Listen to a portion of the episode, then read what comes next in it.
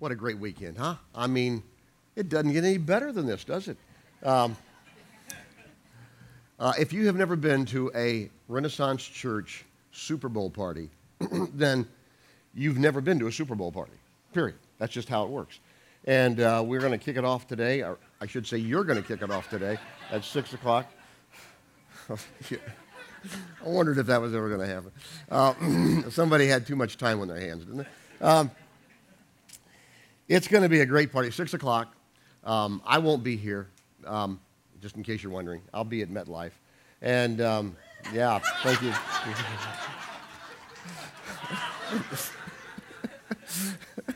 Um, and, uh, and I'm very grateful for that. I'm thankful for the, uh, the generosity of, of uh, some folks who make that, making that possible. But uh, we're gonna, I'm going to be doing some live cut ins, not over commercials and not over the game, just so you know. And just to kind of say, hey, we're here and you, give you some live updates from MetLife uh, on, my, uh, on my iPhone. But it's a great party here. Starts at 6 o'clock and it'd be a lot. Oh man, they got barbecue, they got chili, they got they got vegetarian chili for you people who don't like, who like that. And uh, caught myself, didn't I? Um, anyway, it's going to be great, and should be, be be here about six though because at six fourteen, no kidding, at six fourteen, you're going to see one of Renaissance's own, not me, unfortunately or maybe fortunately, um, one of our one of our young folks. Uh, I'm not going to tell you who. You got to find out. Come and, and watch. And, and, what you're going to do is you're going to watch. It's the pregame show when they're singing. Uh, Queen Latifah is singing, among other things, "America the Beautiful," and with the uh, New Jersey uh, New Jersey choir. And you're going to see one of ours right there. She's going to be just to the right. Is that right? Of Queen Latifah. Did I say that right? Clay? That's just to the right of Queen Latifah. All right? You'll see her. Okay, it's not going to be Clay either. Thank God. But anyway, anyway, it's going to be fun. Be here. It'll be a lot of fun. Um, I will uh, be here in spirit and a little bit on the screen. So there you go. The fight.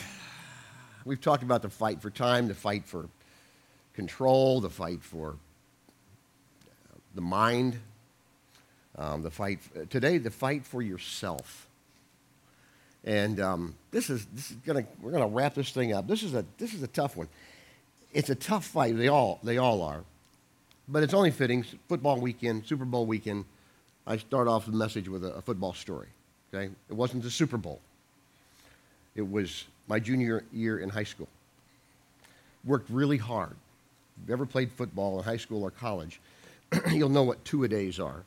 That's where in throughout August, mid-August to the end of August, at least in Ohio, uh, you do two a days. You get up and you're on, you're on the field like at 8 or 7.30 in the morning, I think it was, for two or three hours, and you go home and you go back around 4 o'clock for another two or three hours. It's just exhausting, even for, a, even for a high school uh, kid.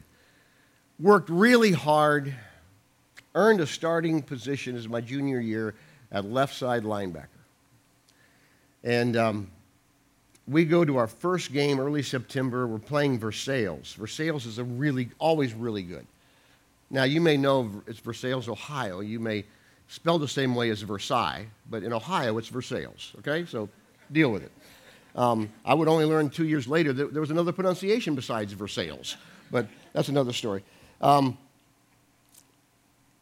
we go out in the field. We, we, uh, they get the ball. We're, we're, we're, we're pumped up us guys on defense, we're, we're ready to go. We get out there, and we know they're tough. They were, they were like some sort of champion the year before, so we know they're going to be tough. We get out there in the defense, and we're like, you know, and um, sure enough, I, I think they did one series of downs. We didn't stop them. They got a first down. Next series of downs, somewhere around the, uh, their own 30 or 40, they broke somebody loose. Not a passing play, just a running play. Right through our defense, right through the defensive line, right through the backers, right through the cornerbacks. Boom. Somewhere in the neighborhood of 60 or 70 yard run. And we're like, oh man, how did we go over the sideline? How'd that happen? How'd that happen? I don't know. You know, okay, pull it together, guys. Pull it together. And um, so we, we our, our offense does nothing. They, they, they run three and out and punt the ball. And uh, defense comes back on. We're all, okay, come on, guys. We're jacked up now. We're not going to let them do this again. They, I think we, we didn't stop them. They got a first down. I think it was a second series of downs, still around 60, 70 yards, somewhere in that vicinity. Boom! They break the guy. Again, long run. No pass, just boom. And we're all, man. We go off the sideline. Okay, what's going on? Where's he, where's he coming? How come, oh, come, on, come on, guys. We can do better than this. Come on. Our offense does nothing. We go back out. Third time. Third series of downs. Around 50 yards. Boom! Again. 50, 60 yards. Touchdown. Running. All running. We go over there. I, what, what's going on here? Bunch of, what, what, which idiot is he coming over, you guys? Where is he? What side of the line? Just, just, just chewing each other out and mad and blaming everybody else. We lost that game. That's, I'm done with that game. I mean, we're down 21 nothing middle of the first quarter. We're not even, not even halfway through the first quarter. So fast forward two days later, and we did an illegal thing at that time. Uh, you're not supposed to get with your coach over the weekend. We, every, every Sunday afternoon after, after church, we would uh, get with the coach and go to his house and watch the game film. They had, they had to have a day to develop it. I know that's a foreign concept to most of you, but, but that's how it was. And um, we would go sit in his living room and watch the game, or watch the film of the game. Watching the film, first part of that game, every one of those touchdowns, I looked and I saw number 66 laying on his can and the guy coming right over the top of him. I'm number 66. That was the worst feeling, I think, one of the worst feelings I've ever had in my life. He came over me every time. I'm laying there. Some guy just knocks me on my tail. And, um, you know, the whole thing is I knew something was wrong. I didn't know it was me. It's kind of in a, in a different kind of way, a much more serious kind of way, although that was pretty serious to me at the time. That's what's going on when we look at, at, at the Apostle Paul today. Now, keep in mind who the Apostle Paul is. Just let me refresh your memory if you didn't know. He, he wrote almost half the New Testament. He was an incredibly intelligent guy. He went to what we would consider today uh, uh, basically one of, the, one of the top Ivy League schools. Uh, he, he, was under Gamaliel School, which was, that, that, was as good as it gets. I'm not going to try, try to make a guess as to which one of the Ivy League schools is the top. I'm brainwashed because I'm told by two people that I know very well that it's Princeton and nobody else is even close to second. But I think I'm being, I think that's some partiality being spent my way. But um, he went to a great school, okay, a great school. He is brilliant. He is, in every stretch of the imagination, a person of God, a man of God. And I want to take you and just show you this little autobiographical glimpse of his own fight with himself. Because, I mean, this is, I, just want you to see his angst. I mean, he had no salvific power over anything in, in terms of, of, his life here. And um, watch carefully because I'm going to use certain verses here. Uh, and I'm, I'm, going to go into it's Romans chapter 7, if you happen to know that passage. Um, and I'm going to just pick out certain verses and parts of certain verses, not because I'm trying to change anything, just because I just want you to see one particular thing. He had incredible, incredible frustration with himself and this fight that he's trying to win with himself. So let's just jump into it here. Romans chapter 7. For I am unspiritual, sold as a slave to sin. I don't understand what I do. For what I want to do, I do not do but what I hate, I do. For I know that good itself does not dwell in me, that is, in my sinful nature. For I have the desire to do what is good, but I cannot carry it out. For I do not do the good I want to do, but the evil I do not want to do, this I keep on doing. Can you relate to that? Well, I can. I can't believe I did that. Can't believe I said that. And notice, he thinks it's just as bad when he fails to do something good, just as bad as when he, when he does something bad. Keep reading here, verse 21. So I find this law at work. Although I want to do good, evil is right there with me. For in my inner being I delight in God's law, but I see another law at work in me, waging war against the law of my mind, and making me a prisoner of the law of sin at work within me. What a wretched man I am. Can't tell you how many times I've uttered that to myself. Who will rescue me from this body of death that is subject to death? Another Bible, the message paraphrase puts it this way I've tried everything, nothing helps. I'm at the end of my rope. Is there no one who can do anything for me? Isn't that the real question? Are you getting this angst, this misery, this brokenness? The Apostle Paul is saying, I'm cursed. I'm broken. I'm really messed up. Now, we notice a change, a t- total change in tone. Watch what happens next. Thanks be to God, who delivers me through Christ Jesus our Lord. So then I myself in my mind am a slave to God's law, but in my sinful nature, a slave to the law of sin. Now we're getting a little glimpse of hope. Thanks be to God, who delivers me through Christ Jesus. So we see I'm cursed, I'm broken, I'm messed up. Then we see, but I'm delivered through Christ. By the way, again, I want to go back to, I want to go back to the message paraphrase and just read that same verse to you um, in, in the message paraphrase. It goes like this The answer, thank God, is that Jesus Christ can and does. He acted to set things right in this life of contradictions where I want to serve God with all my heart and mind, but I'm pulled by the influence of sin to do something totally different. I'm delivered. My only hope is in Jesus. It's not in having self discipline. I cannot have enough self discipline, even if you're a self disciplined person. My only hope is Christ. Great phrase back in the War of 1812 by uh, Commander Oliver Hazard Perry. Remember that? He said, we, we have met the enemy and they are ours. Many years later, 19, 1972 actually, a guy, a humorist by the name of Walt Kelly, who wrote one of the most brilliant comic strips ever. It's no longer uh, I think it's being, being, reprinted, but he, he, died, um, he died several years ago. But in, in, in, in, the, in the comic strip Pogo, love that, love that. Had so many lessons. And Pogo said this We have met the enemy, and he is us. I like that. I understand that. I felt that. It's exactly what the Apostle Paul was saying.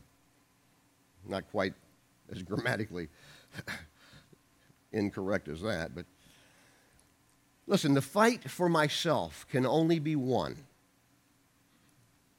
by trusting Christ. The fight for myself can only be won by trusting Christ.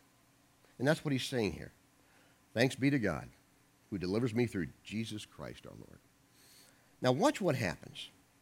Because after he says all this, sometimes, a little side note, um, chapters and verses weren't added to the Bible till the 10th century. And sometimes I get very frustrated. And I often, I'm, I'm a little crazy, I realize. I often talk to the text. Uh, who, sometimes whoever, I'll be reading something, I say, why are you saying that? Or many times I'll, I'll be, because, because of my understanding of, you know, courses that I've had in college and so forth, I'll say oftentimes, why did you put a chapter there? And this is one of those times when I would say that because this, chapter 8 shouldn't start, they, they, should just keep on going. So, anyway, just a, you, you look at chapter 8, verse 1, and you see the first word, therefore. And I shall never forget that um, my professor of biblical hermeneutics used to always say, whenever you see a therefore, you stop and you see what it's there for. And uh, there's a good example of that right here. Some things stick with you, you know? Just That's been, I don't know how many years ago. Therefore, there is now no condemnation for those who are in Christ Jesus, because through Christ Jesus, the law of the Spirit who gives life has set you free from the law of sin and death. This is amazing. Now he's saying, I'm, I'm, I'm lost, I'm broken, I'm cursed, I'm, I'm, I'm messed up. Deliverance comes through Christ. And now he's saying, now there's no condemnation for those who have come to faith in Christ. Then we come to verse 3, and it just really gets. I, I want to just spend a little time on verses 3 and 4. I want to read through it first, and then I want to come back and, and, and, and just kind of dig a little deeper on some of these verses. Look in verse 3. For what the law was powerless to do, because it was weakened by the flesh, God did by sending his own Son in the likeness of sinful flesh to be a sin offering. And so he condemns sin in the flesh, in order that the righteous requirement of the law might be fully met in us, who do not live according to the flesh but according to the Spirit. Verse 3. I want to go back to verse 3. For what the law was powerless to do. What does that mean? the, term law there, just, just kind of substitute the, the term Ten Commandments. The law is referring to the law of Moses. The law of Moses contains actually 613 commandments. I haven't counted them, I've read that. And, and of those 613 commandments, we have a decalogue. It's 10, and we call it the 10 commandments, moral commandments. You know, don't, you know, and you know, don't lie, don't cheat, don't, don't kill, don't mess around, you know, all that kind of stuff that's in there in, in, in those 10 commandments. So what he's saying is what the law, and for our purposes, we'll just say what the Ten Commandments, just to better understand this. What the Ten Commandments was powerless to do. What was it powerless to do? It's giving us a standard, just 10, just 10 commands. We'll have to worry about the 613. That includes dietary and all kinds of other stuff. Just 10 commands. He says, this is righteousness. That's all you got to do. And he says, but the law was powerless. Why was it powerless? Because I can't keep the Ten Commandments. Because Jesus comes along and he says, it's not just doing or not doing, it's in your heart. Remember, you remember that in, in, in the Sermon on the Mount, Matthew chapter 5. Jesus is talking. He says, You have heard that you should not murder. He said, I tell you, to have hate in your heart is the same thing. And he goes into several other things you've heard, not to commit adultery. I tell you, if you have lust, it's just. He goes, to, So here's the point, folks. Every single person here, and I'm leading the charge on this one, every one of us have taken the Ten Commandments and blown them to smithereens. Every one of them. Every one of us. You say, well, I've never murdered anybody. You ever hated anybody? Yeah, you have, you liar. Now you're already committing another one because you're lying about it. um, I have.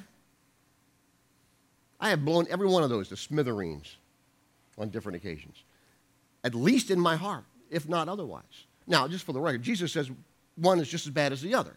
Jesus said, if, if you violate that in your heart, it's just as bad as doing it. Now, let me just add you a, a word of caution. There is a difference in terms of consequences. I can have hate for you, and that's one thing. But if I kill you, I'm probably going to go to jail. Okay? So their, their consequences are different. But in, in, reality, in terms of that individual, I may not go to jail for hating somebody, but I'm going to be in a prison of my own and can be just as miserable. I've never been to jail, but I, you can be just as miserable, I'm sure. So, what he's saying here is what the law was powerless to do because it was weakened by, by me, by, by broken little old cursed me and you. God did by sending his own son in the likeness of sinful flesh to be a sin offering. In the likeness of sinful flesh, he wasn't sinful flesh, in the likeness of sinful flesh, because Jesus was 100% God, but also 100% man. So, what he's saying, the law only showed you what was right you couldn't keep it until Jesus came. And then, and he puts it so wonderfully, I think, he, until son, uh, the likeness of sinful flesh to be a sin offering, so he condemned sin in the flesh. In order that the righteous requirement of the law, again, that's the standard of righteousness that, for instance, the Ten Commandments lays down for us, both in spirit and in, in, in, in, body, in order that the righteous requirement of the law might be fully met in us who do not live according to the flesh, but according to the Spirit, capital S or capital H, Holy Spirit. Every, every one of us that have come to faith in Christ, we cross that line and we say, I'm tr- I want to, I, I believe, Lord, I believe in you, Jesus. I believe you came and you lived and you suffered and you died and you rose again and you did that for me. The moment we put our faith, our trust, and, and Clay talked about this a lot last week, the control issue, and I, and I, I appreciate that so much.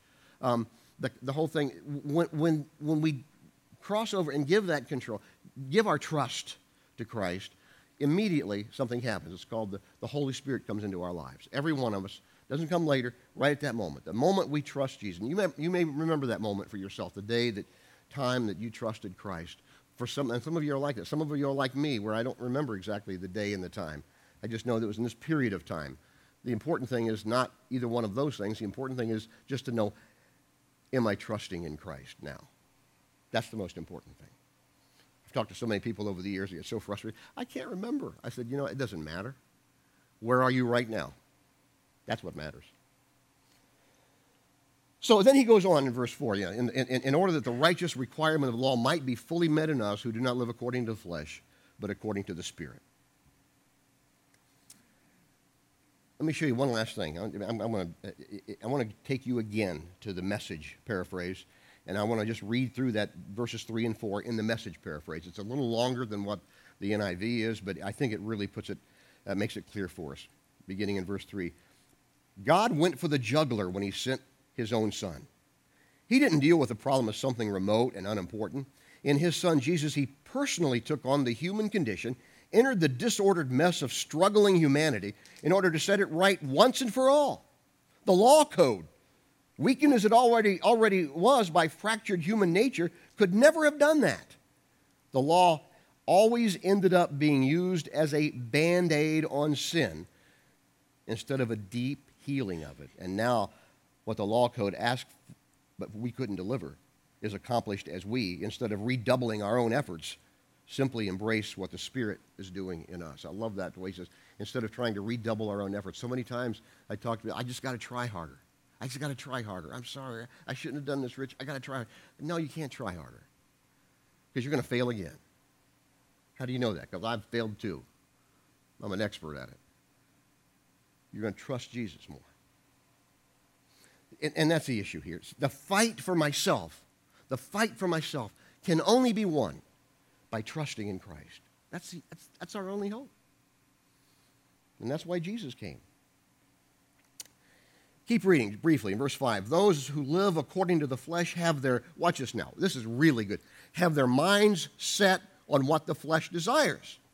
But those who live in accordance with the Spirit have their minds set on what the Spirit desires. The mind governed by the flesh is death, but the mind governed by the Spirit is life and peace. The mind governed by the flesh is hostile to God. It does not submit to God's law, nor can it do so. Those who are in the realm of the flesh cannot please God. See how many times mind is used there? It comes back down to the mind. In the second week of this series, um, Clay talked about the battle for the mind. I mean, it's so important. Folks, listen, that, that's why you hear from up here all the time us talking about you need to read your Bible, you need to read other things, you need to pray. Uh, you, you, know, the YouVersion. Uh, the YouVersion is great. I have two or three devotionals on there. It's, it's an app you can get. It's the YouVersion. And um, we've talked about it a lot. And, and I just, I, I didn't do my readings in the last week because of uh, different reasons.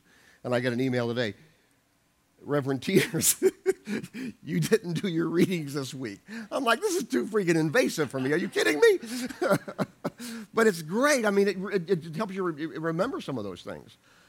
Who these guys tell me I did do my readings anyway? You know, some, some college student probably in some front of some web. No, I'm kidding. Um, but it's great. That's why it's the battle for the mind. That's why so many times when, you, when I talk to folks and so who are dealing with different issues, I, I, I what, what, are you, what are you feeding your mind with? What are, what are you watching? What are you reading? Who are you listening to? It's always important. And that's what he's saying here. The mind, the mind, the mind.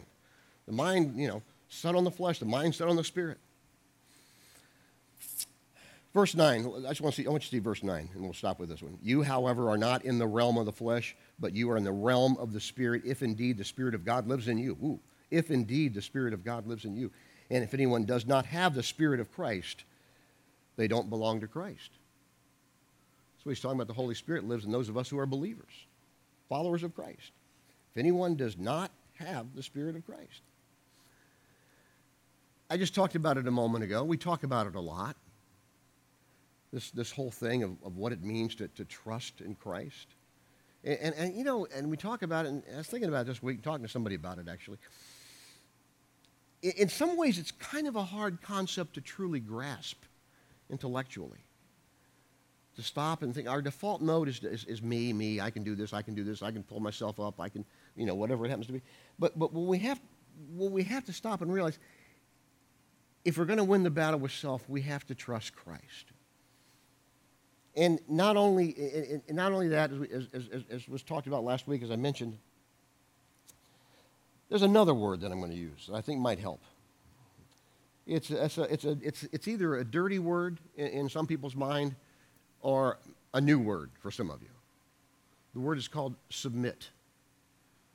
We don't like the, I don't like the word either. Um, what submit means to accept or yield to a superior force or to the authority or will of another person. I learned to submit when I was in the military. And it was tough because all I could think of, this guy's IQ is about a half of what mine is, and I've got to submit to him. You know, I, I was a little arrogant, I realized, but God's still working with old Rich on that one, okay? So, um, but I had to. I had to submit. it, it, took a few beatings to figure that out, but I learned it. You know, after about the third time, I got the tar beat out of me. I was like, okay, I, I know how to say yes, sir, no, sir, um, in a much greater way, in a much deeper way. When we talk about submitting to Christ, to yield to a, we all know He's a superior force. To put myself under Him. So I'm going to yield to you, Lord. I have to do that daily. I, I sometimes have to do that every hour, on the hour, because it's so that default mode kicks in. I can, I can do this, I can do this, I can do this. But the thing, the thing that we're seeing here is that, that, that, that the, the fight for self, the fight for self, as tough as it, as, as it is, can only be won when we are trusting and yielding to Christ or yielded to Christ. Let me ask you a couple of questions about that. Do you have that internal fight going on with you? Do you, do you see that? Because if there's not a fight going on, something's wrong. Talked to a guy one time, and he'd had particular problem. I don't really want to say what it is, but we had talked about it many times. He came into my office one day and literally in tears, and he wasn't that kind of guy. Um, I failed again, Rich. I, you just, just, just, you know, regurgitated his angst to me and how bad he felt and how much he failed. And, and I knew he needed encouragement. And you know, I said to him this I said, You know what's encouraging to me? And he said, No, please tell me something encouraging. I said, That there's a fight going on. Because if there wasn't a fight, I'd really be worried about you. You can win this if you trust and yield to Christ. Or at least you can have more wins than losses. You're not always going to win. Let's be honest. We still have this. That's, that's the tough part about this. The sinful nature doesn't go away. I wish it did. Some people believe that. Some the- theology takes that in. I'd like to buy that theology, but it's wrong. Um, the sinful flesh is still there. It's just when we yield, when we, when we trust and submit to Christ, the fight, there'll be more wins than losses. And that's what he's talking about here. Let me tell you a story before I do, I'm going to get the guys to come back out, uh, the band to come out, because they, um, they're going to do a song. It's sort of like a prayer. It's just going to, I think it's just going to help us really grab and understand this truth. But as they're coming out, let me tell you this story. It's a true story. I learned it, I learned it this week, actually. I was talking to somebody. I learned about this, and once I heard a little bit of it, I, um, I, I got a little further into it, and I started, you know, networking to figure out what I could tell, what I couldn't tell, was it true, and it's true, and all that. This happened in the 80s guy here in this local area. He does not, he does not come to Renaissance yet. You know, two kinds of people in the world, the way I look at it those who come to Renaissance and those who haven't come to Renaissance yet. That's, that's, that's, that's my view. And um, he was uh, apparently in the 80s, you could uh, do a lot of things on, uh, in the world of finance. Um, uh, wish I had been here in the 80s. Maybe I'd be, well, maybe I'd be wealthy, maybe I'd be in jail. I'm not sure which. But anyway, um, this guy and his buddies uh, had some kind of a fund going, and they, uh, they embezzled clients' money. I'm not in finance, but I hear you're not supposed to do that, okay? And uh, it's basically stealing, obviously. So he and his, he, they had embezzled some funds, and he and his buddies put together a, that they, those, guys, that were, were having to go to court put together, you know, the, the dream team of lawyers, however many that was, I don't know. And they went to court. They got, the, they got everything thrown out. They're great. Everything's good. Well, then they got charged again. And they put their legal team together again. They're ready to go, go to court and probably win that battle too. But something happened to this one particular guy who lives nearby here. Uh, that, that he'd been going to church all of his life. But at that point, it had just been an intellectual exercise to him. And somewhere in that waiting period, he truly came to faith in Christ, trusting and yielding to Jesus. And he knew, he started reading the Old Testament. And in the Old Testament, there's, there's three things. It says when you steal, there's three things you should, you should either you should either double the amount stolen in terms of restitution, or you should four times the amount stolen in terms of restitution, or seven times the amount. So he got with a, a, pastor, I think, and uh, from what I hear, and they started reading the Old Testament together, and they determined that in his particular case, he should give back four times what he stole. He went to the judge without his lawyer, which I hear is not good news, and he just he confessed. He said, "I'm guilty." And not only am I guilty, I want to pay four times back what I've stolen. And I am, as I listened to this story this week, it took great personal sacrifice over a long period of time for him to do that. But he did that. Isn't that amazing? That's what can happen when a person begins to trust and yield to Christ. The fight for you can only be won by trusting and submitting to Jesus as he brings in that new nature from the Holy Spirit. And that's what we need to hear about.